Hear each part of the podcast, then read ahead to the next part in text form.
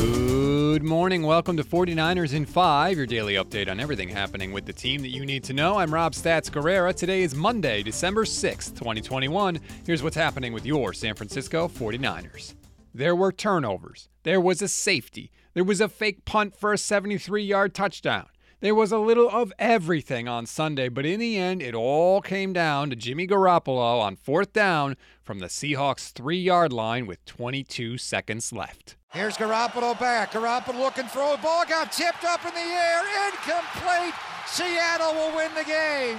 Greg Papa and Tim Ryan on KNBR 680. The Niners come up short and lose 30 to 23. They are now 6 and 6 on the season and have lost 17 of their last 20 games in Seattle. That's football though. I mean, you could do all this stuff you want, all the good stuff in the world, make plays, get yourself down in position, and you know, at the end of the day, it comes down to that one play: did you make it or not? And you know, that's the way the chips fall. Except you didn't make a lot of good plays in this one, Jimmy. In fact, you threw two awful interceptions in the game, and you were sacked for a safety in the third quarter.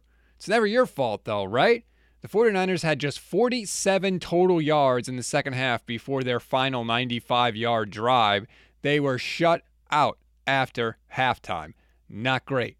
Here was George Kittle summing things up nicely. Like a roller coaster. It's pretty brutal. Um, at least two of your three uh, teams have to play well, and I think our offense and our special teams didn't play our best games. And uh, you know, I'm not trying to point fingers, but we have to you know hold each other accountable. Got to look in the mirror, and, and, we didn't do a lot of stuff in the.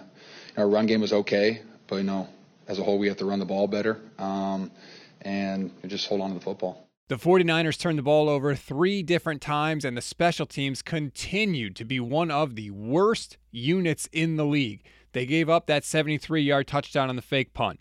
They allowed a 26 yard kickoff return at the end of the second quarter that helped the Seahawks score a touchdown before the end of the first half. Robbie Gould missed an extra point. Travis Benjamin fumbled away the opening kickoff in the second half, and Mitch Wishnowsky had back to back punts that traveled 40 yards or less. The 49ers special teams have been a huge issue all season long, and they were the biggest reason for the 49ers' loss on Sunday. We always give you one thing to read, one thing to watch, and one thing you might have missed. One thing to read is a tweet from Nick Wagoner, who covers the 49ers for ESPN. It won't take you very long. We retweeted it from the at NN podcast Twitter handle.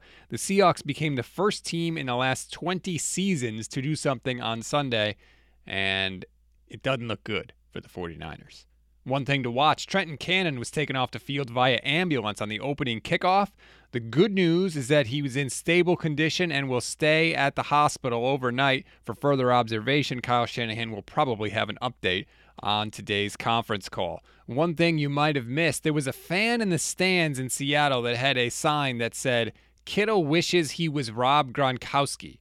George not only saw the sign, he autographed it for the fan before the game and then went out and had a pretty Gronk like nine catches for 181 yards and two touchdowns.